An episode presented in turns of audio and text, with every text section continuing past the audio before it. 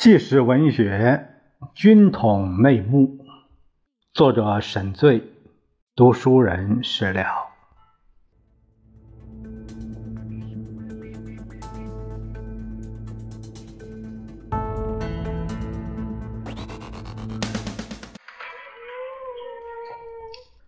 其实啊，稽查处从稽查员到处长，莫不把这张报看成是大仇。每次我们指使一些稽查员运用他们的助手们对报童殴打一次之后，总以为第二天会看不到再有报送来。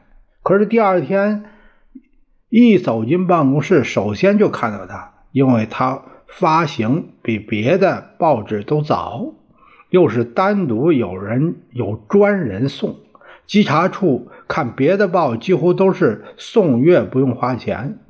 只有这份报是花钱订的，科长以上都有份有一次，陶一山在戴笠面前夸口说，已经想了一个很好的办法，不使他再在重庆市露面。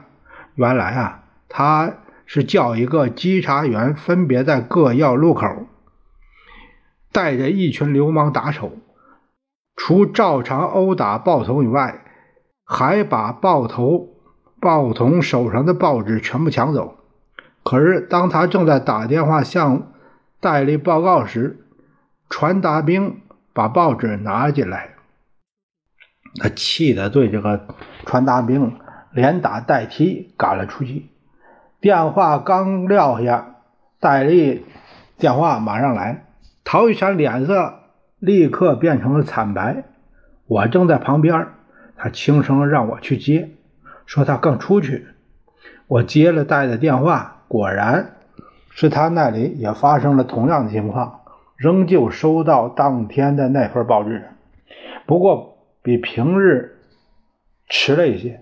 戴笠在电话中责骂声很大，陶在旁边几乎浑身发抖。最后，戴还是叫我们去他那里。当面又严厉训斥了一顿。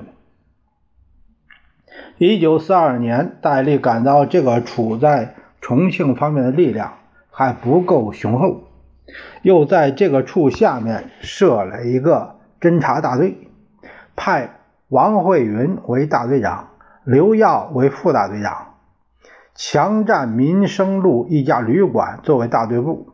这个大队两百多人，大部。是由军统调来的，少数由稽查处特务介绍。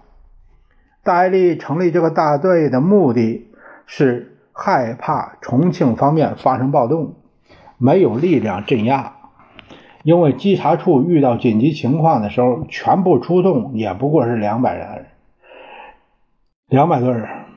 这个大队名为侦察，实际上大部分人员就等在队队部里整装待命，只有小部分出去活动。夜间经常保持能随时出动一百人左右。戴笠经常打电话来问能马上集合多少人。我们以为有什么紧急事儿，结果他只是查问一下。当时他经常提心吊胆，生怕重庆人民。在共产党领导下发动示威游行之类的事情，会来不及对付。这是在大队成立之前，他亲自向我和陶一山讲的清清楚楚的。但以后在军统的纪念周上，他却说的非常好听啊，是怕日本人趁空袭时大家躲进防空洞，派空降部队占领重庆，所以要这个队的人随时准备。应付这类非常事件，这个大队的队员每人配发有一支很好的手枪，并叫他们经常练习实弹射击。以后戴笠又规定，每天要轮流派人到市区去秘密巡查，特别是要遇到有群众集会，这个时候啊，更要大批的出动，暗中进行监视。戴笠总是感到，在特务的，在重庆的特务还太少。按他的意思，这个大队应该扩充到三百多人。因为选择人员的条件比较苛刻，所以呢，不敢随便找人。军统训练班训练的学生每年虽然有几千，还是不够使用，所以一直呢没有足额。下面这个题目是重庆市警察局侦缉大队。重庆市警察局侦缉大队是一九四一年十月间由该局侦缉队扩充来的。戴笠找我任侦缉大队的大队长的时候，亲笔写了一封信给当时的警察局长唐毅，说明我过去曾经当过常德警备司令部的稽查处处长，这次调到重庆，接替原任队长。蒲刚的职务，希望把侦缉队扩充为大队，加强重庆市的侦缉工作。唐接到这封信以后，马上对我表示，既然戴笠决定把侦缉队改为侦缉大队，他一定遵照办理，立即去请求改变原有的编制。当时主管全国警察工作的内政部警政司司长厉玉坤。是军统特务，这个司也是由军统所掌握的。戴笠在写信给唐同时，还打电话给厉，说明他要改变这一制度。立在电话中是诺诺连声，遵命照办。所以唐毅的报告经重庆市政府转上去以后，不到一个星期。我就接到了担任大队长的委令，这在当时反动政府中办事的效率可以说是最高的了。同时也说明，只要是戴笠决定办的问题，那立刻就能改变这个编制。我去接事儿的时候，真是别开生面。蒲刚和我办正式交接手续，竟不在他的办公室，而是在夫子池。来龙巷侦缉队大门口一家茶馆，这家茶馆是侦缉队一个退职的队员开的。蒲刚和他的许多分队长啊，每天都在这个茶馆碰头。几个最好的座位是固定保留在给这一批人的。平时虽然空着啊，空着也不卖茶给别人，好随时让他们来做。由于这家茶馆设在侦缉队门口，老板又是过去侦缉队队员，每天去的又都是这个队的负责人，因此这里便成为和侦缉队谈生意最好的地方。这个老板便成为他们的中间人，所以他并不以卖茶为主要收入，而是靠经营副业这个带双引号的来分肥发财，因为啊。侦缉队由军统控制以后，警察局长不论是军统的徐中奇和还是非军统的唐毅，都不过问这个单位的工作。抗战时期，重庆警察局局长人选很有趣儿，徐中奇、唐毅每个人都当了两任，徐下台交给唐，唐下台交给徐，徐再下台仍旧交给唐，好像除了他们都找不到第三个。其实内幕很简单，当时逐鹿者虽大有人在，就一直没有轮到。原因是徐为军统，除得到戴笠的支持，还直接走蒋介石的路线，特别是对孔祥熙八戒，极力讨好孔的第二女儿孔令俊。而唐呢，虽然不是军统的，但是一直接近戴笠，又得到四川军阀。王赞旭的支持，并和徐一样走的蒋孔路线，因此能一任再任。他们每次走马换将，除了自己带一个主任秘书之外，像督察处长、司法科长、侦缉队长等，都是戴笠派的，谁都不敢去动。侦缉队又不是军统局全部掌握，而是军统于特区运用，队长以及以后大队长都是。兼于特区的组长，专替于特区做社会情报、担任行动工作。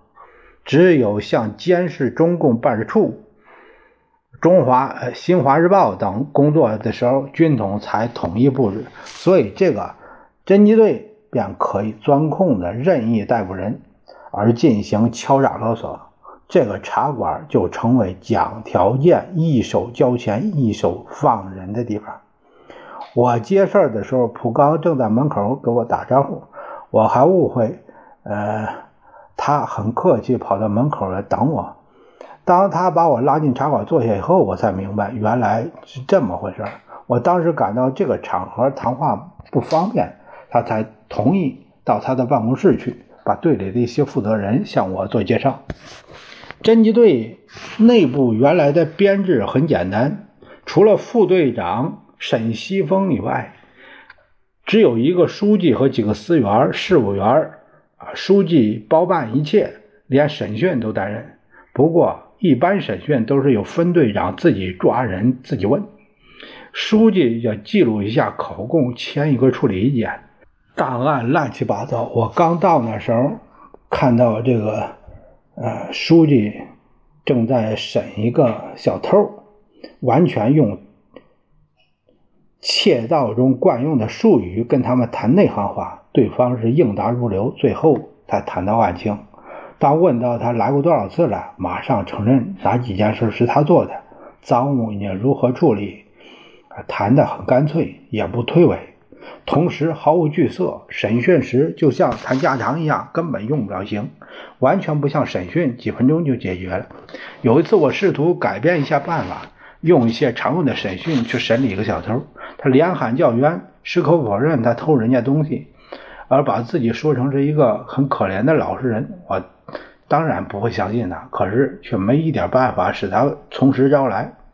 正弄得下不来台的时候，老队员因事来见我，一看这个自自称好人的人，马上说：“哎，你怎么又失风了？”这个人听说一听，立刻改变态度，老实招认，问题一时大白，原来是一个惯窃，并不曾冤枉他。我任大队长、大队长以后，就把侦缉大队进行了扩充改组。我考虑到抗战时陪都所在的侦缉大队不应只做社会情报、管理小偷扒手为满足。我懂得戴笠的心理和军统的要求。只要想得出办法，提出要求，一定能得到支持。当时什么编制和法制问题根本不用去考虑，我也不大和副大队长沈西峰去商量，因为戴笠不信任他，我也对他满不在乎。我完全按照我在上海所搞过的和见过的那一套来着手改组，先从大队部开始，请军统局人事室给我一批林立特训班毕业的学生。当时人事室几乎是林里班学生所操控的，我是该班的教官，对他们都很熟识。这要求马上得到满足。首先成立大队部书记室，以临训班学生邓毅夫为主任，原来的书记王炳军，因为他不是军统的，呃，仍然暂以他为书记室的书记，好让邓慢慢的把情况弄熟啊，再换。因为当时军统外勤单位的主管官要调动一个军统特务，嗯，非得通过军统局不可，而对非军统则可以任意撤换。我在大队部里成立了督察司法总务三个股，分别以林训班学生邵华、李湘、林俊，呃。八任股长，还向军统局要求把局里的警犬室人员警犬分一部分到大队，以军统局警犬室主任王之禄任大队警犬室主任。另外，我向警察局要求把指纹室分一部分人员到大队来。对外勤单位，我予以调整，把队员啊文化高的。十几个队员调集在一起，成立一个直属队，专门负责搞党政情报，以李乔、李乔义为队长。李当时是重庆大袍哥石孝先的兄弟伙，石所组织领导的袍哥帮会蓝社，其中不少是国民党、民社党、青年党的成员，另外一些金融界商人、律师、医生等。李是蓝社的管事儿，社会关系复杂，其他一些队员，像张克东等，有的是新闻界有联系，有的和大专学校师生有往来，有的在文化界有朋友。这些人经我这几天内进行了个别的谈话以后，大致摸清了他们情况，所以决定把这批人挑选出来，让他们发挥更重要的作用。不管去管，不管是去管理小偷、扒手案件，专心从事军统所需要的党政方面情报汇集的活动，我很清楚，搞这项工作比其他队员。队员的油水要少一些，便在生活待遇上稍许提高一些，并向他们说明，做出成绩可以得到特别奖金和升级。而大队今后分摊奖金等，也将特别照顾他们。我把侦缉队下面的分队一律升为中队，小组升为小队，这样一来，使得各单位的负责人皆大欢喜。为了不使工作脱节，原有的队长基本上不变。所管辖地区也不动。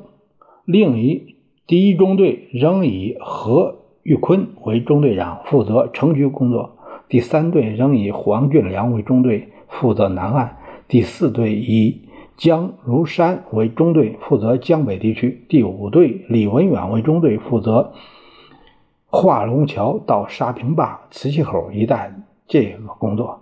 其中啊，只有第二中队。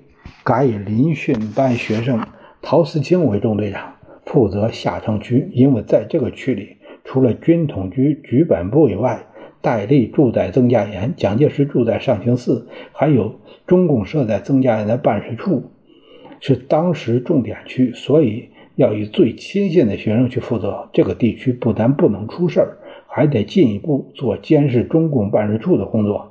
第五队当时是重点区。因有军统磁器口、缫丝厂办事处，以及小龙坎管区的红岩区、红岩村，都需要特别注意。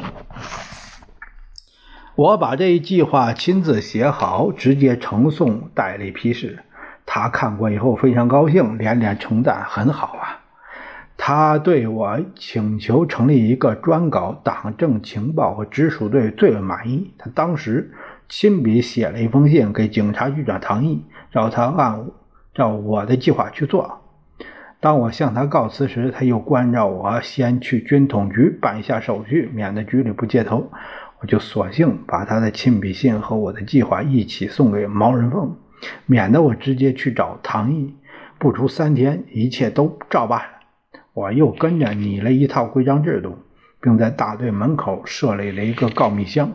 准许老百姓检举队员在外的不法行动，每天由我亲自去开启。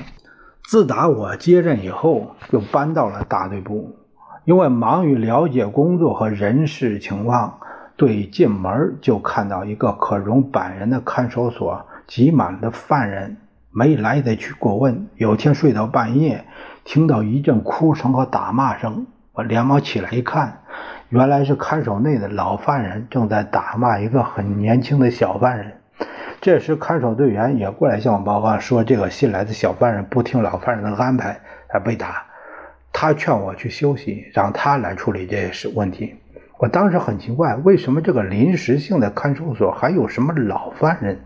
因为按照当时的法规，一般刑事犯。违警犯都有一定的期限要处理，不应该长期拘留在看守所。我决定弄清楚怎么回事，花了大半夜的时间，总算是搞清了头绪。原来呀，这个看守所是不受任何法律限制，高兴把人关多久就关多久。所谓老犯人，就是长期关押的犯人，后来成了看守所的大小牢头，其中最老的就在这里边住了两年多，慢慢形成了他的地位。成为看守所的头目，他手下还有三个一年左右的小头目，帮他欺压新来的犯人。谁敢不听话，立刻啊实行打骂，不准吃饭睡觉。犯人入看守所，照例要经过检查，把一切财物搜出来，由队部代为保管。有些没有被搜走的东西，这个头目就绝为呃己有。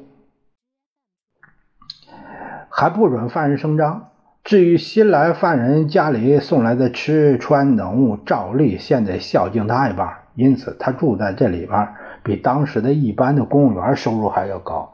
老犯人得到这个美差并不简单，所以也不打算出去，还百般的巴结队员啊，不处理他。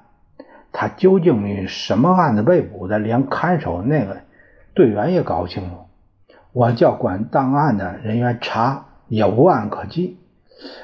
我检查这个老犯人的行李时，发现他不但有三四条很好的被子，还有一个小皮箱。打开一看，连我都大吃一惊。箱子里面不但有一叠叠的现钞、每钞、小块的黄金、几只手表、七八支金笔，都是从别的犯人那里刮来的。这个老犯人的家当。还只是他孝敬过看守队员之后留下的东西，因为两年多来进出的犯人有几千，他把犯人的财物搜得干干净净，还能代替看守人员管理犯人，因此谁也不想把他送走。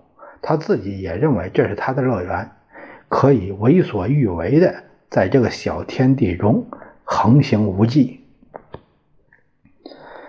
当晚，我从近一百个人中清除了四十多关了一个月以上未处理的人犯，只将其中十多名政因为政治嫌疑犯被捕下来，再继续进行侦讯。对小偷扒手一类没处理的，连同那个头目、小头目啊，第二天一律借送警察局司法科去处理。当时这些政治犯大多是学生和工人。有的学生在学校中表现积极，说过几句不满国民政府的话，然后爱看《新华日报》，说过共产党的好话。有些工人在工厂中吵着物价飞涨，工资太低，没办法维持一家人生活，希望老板增加工资。有的发牢骚，骂过反动政府。总之吧，呃，被指为嫌疑重大，但要证据不足。我对这些人不敢擅自做出处理。就去问于特区，啊，他们也想不出办法，最后啊报请军统局派了一个法官来提讯，将其中情节较重的四个学生、两个工人带走，其他的留下来侦查。我当时不以专门抓小偷扒手为满足，总想抓一些共产党员，因此我对直属队的工作抓得很紧，经常找他们谈话，当面指示他们如何进行行动。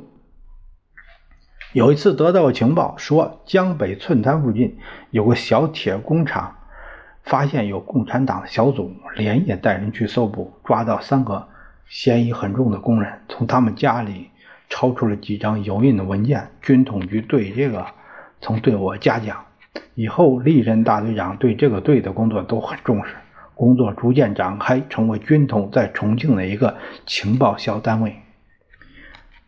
侦缉大队历任大队长，除我担任四个月、四个多月之外，以后有许忠武、李连富、李连福、谭共荣等，啊，都担任过。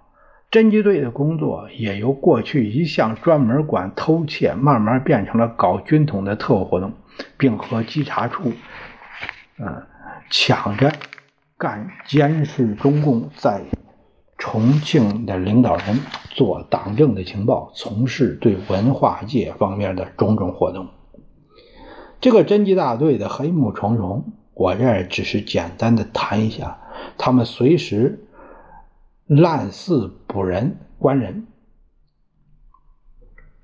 逮捕政治犯时，把政治犯诬指为小偷抓走，甚至故意带着小偷去指认，说成是同道，曾经收藏过赃物。这样便可以将毫无证据的政治犯很方便的带走，而对那些惯贼却不去惊动他们。一般人家丢了东西，不论你怎样向警察局请求，也不会破案；即令破案，也不能物归原主。但是有权势的人家被偷，侦缉队就很快把东西能找回来。万一是从下江去的没有重庆入帮的人偷了。那侦缉队也会责成其他的盗窃案件赔偿过来。一个小偷只要失风落入他们手里，就一辈子也翻不了身了。我曾亲自处理过这样一个案子：一个失学青年叫王某元，从上海逃到重庆以后，因为偷亲不遇又找不到救济的地方，就铤而走险，在银行区一家商店偷去了一点货物，当场被逮捕，交到侦缉队。经过一个队员调查，认为是初犯，从轻处理，释放出狱。这个青年后来找到了一个小学教员的职务。一天在轮船码头这个过渡时，正遇上那个抓他的队员。这个队员邀他到附近一家茶馆，问他最近买卖怎么样。这个青年不懂队员的用意，便说自己不是经商，而是一个小学当教员。这个队员认为他不识抬举，给了他一耳光，让他清醒点并把他衣服给脱下来。这个青年当然不服气，两个人吵了起来。队员就把他带走，他也不害怕。两个人一直吵到大队部，我派人到学校调查明白，才由学校拒保领走。这时我才清楚，原来一般盗贼只要被捕过一次，队员认识了他，以后遇到他就向他要钱要东西，如果不答应，随时可以再逮捕他。因为每个队员的口袋里都装满了失窃的案件，只要随便。指一个就案子跟他有关，那就是吃一场官司。有时他不承认，队员可以教唆另一个窃贼咬定他是同谋，最后也会是非不分，有口难辩。当时真有本领的大官贼，队员是不舍得轻易去逮捕他们的，因为留下来可以多分肥，案子越大越多，分的也越多，不是非破不可的案子。就是乱抓一些替死鬼来充数，一些初出茅庐被逼的铤而走险的，往往是最容易落网。我在侦缉队四个多月，看到被捕的盗窃盗，十之八九是生手，老手一进队员那个一进门，队员就认识，并且马上就能指出是吃洋火钱的，就是掏人腰包像摸火柴一样啊，捡漏水钱的。清晨挨门而入，小偷吃灯花的，夜晚点灯后去偷，分门别类，屡试不爽。